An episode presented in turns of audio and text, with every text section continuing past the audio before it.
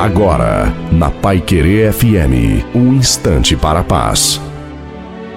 Olá, ouvinte da Pai Querer FM, aqui fala o pastor Wilson Tinonim. Penso que Deus deixou nosso futuro em aberto, cabendo a cada um definir onde passar a eternidade. Como se diz, e eu concordo, na vida cada um decide.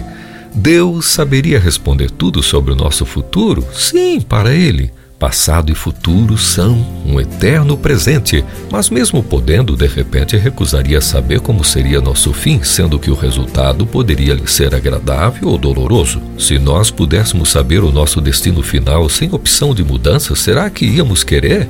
Nessa vida estamos numa espécie de vestibular onde tanto o bem quanto o mal são propostos nas lições do dia a dia. É muito fácil saber de coisas que levam para o inferno, aqueles caminhos que só têm ida, no começo são bonitos e prazerosos, mas logo se afunilam na destruição. Que o Deus eterno nos ajude a fazer escolhas parecidas com a do profeta Daniel, e lemos em seu livro na Bíblia, capítulo 1, verso 8.